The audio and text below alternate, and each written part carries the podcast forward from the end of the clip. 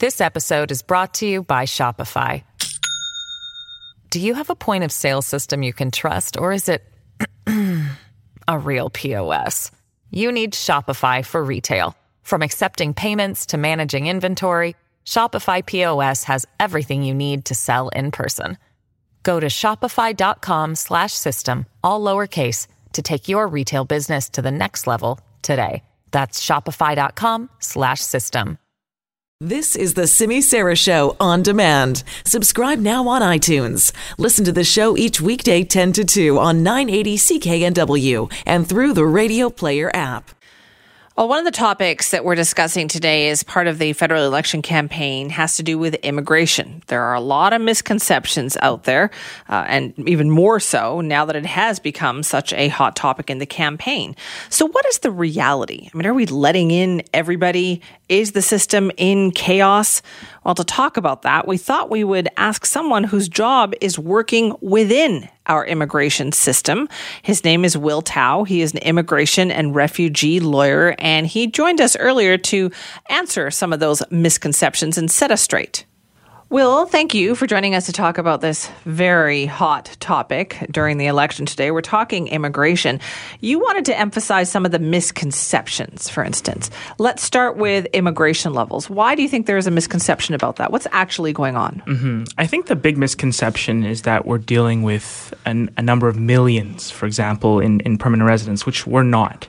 Um, for the levels plan, for example, we saw in 2018 it was at 310,000, and in 2020 it's 340,000. And this actually hasn't been too much higher than it was back in 2006 and 2010. These levels actually have remained quite similar. So back then, let's say in 2010, it was between 240,000 to 265,000. So we're really just talking about about 50,000 uh, shift in the last little bit. Right. So that's not huge. So it's the same kind of 1% of the population we're talking about here. Correct. And they actually aimed for that in 2021, so we're not even there yet. And that's what the Conference Board of Canada, I think, really wants to see moving forward.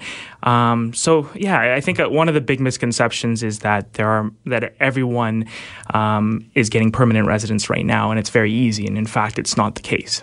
Is it not very easy? How, what is it? There are a lot of barriers. I mean, if you talk about the economic barriers now, language is a huge one. So for individuals who don't score very high on language tests and don't come in with a level of English, it becomes very hard. For individuals who are older, it becomes very hard as well to immigrate through economic streams. So in other streams, in terms of other streams, in terms of family class and those other um, humanitarian compassionate grounds, those levels have always remained the same. So it's really just a focus on the economic stream that's driven Right. sort of more numbers recently. And that's a point system we have, is that right? Correct. It's an express entry point system, and that system again is just it's it's very difficult to navigate unless you have Canadian work experience, unless your English skills are strong, unless you have you're you're, you're not too old. If after 45, for example, you get no points, and it's very difficult to immigrate. So we're from the way you're describing it is that we are quite selective about who we allow to come to this country, which really is a misconception versus what some people think. Absolutely, and I think one of the concerns that people might get mixed up here is because that th- there there are an increase in numbers of temporary residents right now. So we're seeing those numbers go up quite a bit. So those are your students, your visitors, and your temporary workers. Mm-hmm. So maybe just viscerally, individuals, and I mean this actually even can happen with Canadians and permanent residents. You're you're on a bus, you're on a SkyTrain, and you're wondering, oh, who's you know, how long did you come here? Why are you speaking your own language? I think it's those visceral things that ha- have caused people What's to think there's more- visible, yeah. and and that's maybe why the you know in terms of that poll, I think was it um, Ekos did a poll that 42 percent of Canadians believe the country is accepting too many non-white newcomers, and I think that that might be a visceral thing where it's like. Because why not white? Because we're seeing increasing numbers from Australia, United States, Europe as well. Um, you know, there's great programs for Irish and uh, youth to work Is in it just that classic same old issue of they are visible, therefore they get selected for, you know, That that is m- Stereotyping. my belief, and I think when you're talking about these polls and you're calling people and, and then they're in their homes answering their phone, their warm homes, thinking about what's wrong or what they're concerned about, maybe these type of things come, and that's where it ties into racism and those issues. Another big misconception, I think, with immigration is certainly one that we've heard a lot about. Maybe you can set us straight. Has to do with asylum seekers being viewed as queue jumpers. And I know that that's been Andrew Scheer's sort of angle, and we've seen that come from, I think, Maxime Bernier and a bit of the right wing. Um, I don't think that that's the case. Um, first of all, they go through separate processing, uh, which is very, very important. And I know there's a concern about Roxham Road and, and a lot of individuals who have cross over the border to try and avoid the safe third country agreement. Mm-hmm. But I think that a lot of people miss the stories behind why that happens. And it, it is a global trend. There's a lot of issues going on in the United States as well documented. But when you have these individuals coming from for example, South America, Central America coming up uh, through the, through those borders in order to come to Canada, or you have individuals who are, are, in situations of risk but can't access those services to try and seek overseas refugee protection, and they need to come to immediately, and they come to the U.S. because U.S. offers visas sort of easier than Canada does once you hear the stories of these women who are facing domestic abuse, you f- families facing government persecution, you start seeing that you know a lot of this is rhetoric, and I think it is individuals who are just concerned uh, of people, the regular part of it, yeah. right, where it's a, it's a different process than putting an application forward. But there's also an assumption, I think, that if people cross like that they just get allowed to stay. And that's not true. And that's it? not true. And I think almost 40% of them get refused eventually for their refugee status. And, you know, some of them will be able to perhaps stay on humanitarian compassionate grounds, but it's not easy. And there's no way to go from, not a very good way to go from a refugee to an economic immigrant. And many times, if they do have to return, their chance of ever coming back to Canada. This episode is brought to you by Shopify. Do you have a point of sale system you can trust, or is it a real POS? You need Shopify for retail. From accepting payments to managing inventory, Shopify POS has everything you need to sell in person. Go to shopify.com/system all lowercase to take your retail business to the next level today. That's shopify.com/system. Very very low. So um, you know, I, I, I think that the, a lot of this is just a concern over the, the people and the countries that they're coming from and the, and the way that they're coming right. in. But it's been created by a global trend, in my opinion. Uh, let's talk about um, the other one of the other thoughts that get thrown out there all the time is that uh, immigration, people coming here are replacing Canadian employees, people who are already here, taking our jobs. Mm-hmm.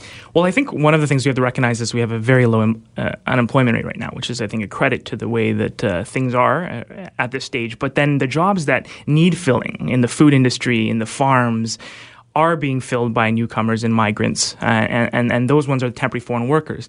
One of the things with those workers too is they don't have, you know, they're getting paid many times wages that Canadians would never accept.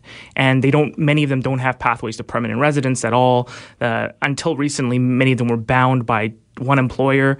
Uh, I know the government's taken steps to try and unbind, unbind those to so it's sectoral specific, but it's a very tough occupation being a low skilled worker in Canada, a temporary foreign worker who supports a family back home. Many of them want to go back home. They just need that money to support their families back home. So they come here, and uh, in some cases, do you think to just work for a season or two seasons and then go back home? Absolutely. Some, so some of them have to come back every year because of how that you know that there is a big reliance on the Canadian employment to support the family back home, right. and that's why I think one thing we should think about, and I, and I agree with the Greens on this, is climate refugees and situations where we can actually do more abroad to try and fix things is very important because if we create situations of instability abroad, individuals will come to Canada in frequent numbers, and then we'll have this issue that I think a lot of people are concerned about. If we make things better for them in their countries of origin, hopefully we start assess, uh, addressing these refugee issues and these concerns of uh, hardships and things that, that, that create refugees right. and create immigrants. I mean, immigration certainly has been a hot topic in this particular election campaign. Mm. Uh, one of the other things we always hear about is birth tourism. Yes. And there was even recently this week an article about mm. how the numbers had gone way up.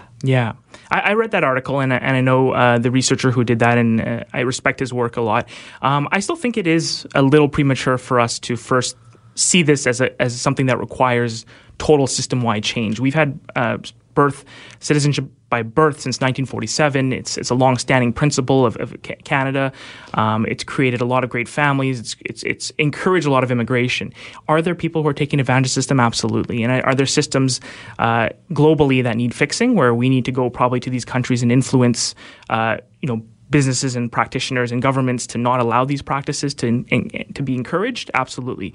Um, but right now, I think one of the things that gets lost in this conversation too is we have a lot of international students, a lot of people who can't stay in Canada because they're on humanitarian compassionate grounds, uh, applications. Uh, they don't have legal status per se, uh, but they want to have families here too. And, it, and and from my opinion, as long as it's not becoming an abusive system wide process and it's not coming at the cost of taxpayer money, uh, then we we can promote individuals coming here to establish roots and, and, and become Canadian and, and build it through having children here and having families here.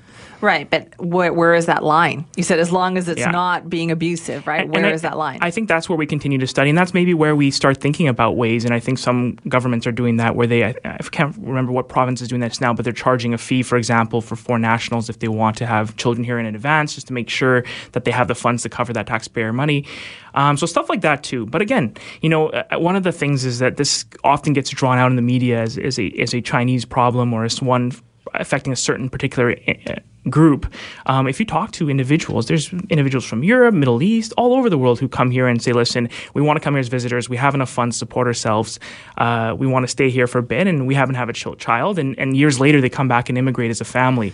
Is that a problem? I, I'm not too sure. and I guess the other thing about that is if they do have a baby here, well, they Hmm. can't just automatically move here. Don't they have to wait until the baby is like 18 years old? Uh, the baby themselves can stay here and stay with family and, and eventually perhaps when they're over 18 sponsor but i think the big issue uh, with that is it's the baby itself many times the family plans actually to return back to their own country. I think Yeah. one of the things another misconception in canada that we have is that all immigrants want to come here and just stay here. The, the, the reality of this global business and the reality of family ties is individuals go back and forth all over the place. And that's Yeah. why actually we have a very generous two year out of five year permanent residence rule in, in, in the understanding that not everybody wants to become a citizen, although 86% do, but people do travel back and forth. And, and you know what? If they're coming back 20 years later because they had a child who's in Canada and they aren't doing this as part of some organized scheme, I think it's great that they're coming back and because their baby is here and that they want to start a family here. Uh, it's again when you know certain social services are abused or certain you know taxpayers are having to cover funds. That's where I think people have concerns.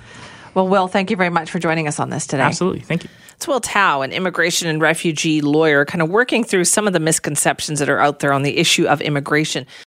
Canada may be known for its landscapes and friendly people, but beneath the surface lies a darker side of crime, history, and the paranormal. Since 2017, the award winning Dark Poutine podcast has explored the shadowy corners of the Great White North and beyond, delivering chilling tales from a uniquely Canadian perspective. Hosted by Mike Brown and Matthew Stockton with over 300 episodes and fresh releases every Monday, Dark Poutine is your weekly ticket to the creepier side of Canada. Listen to Dark Poutine on Apple, Spotify, Amazon Music, or wherever you get your podcasts.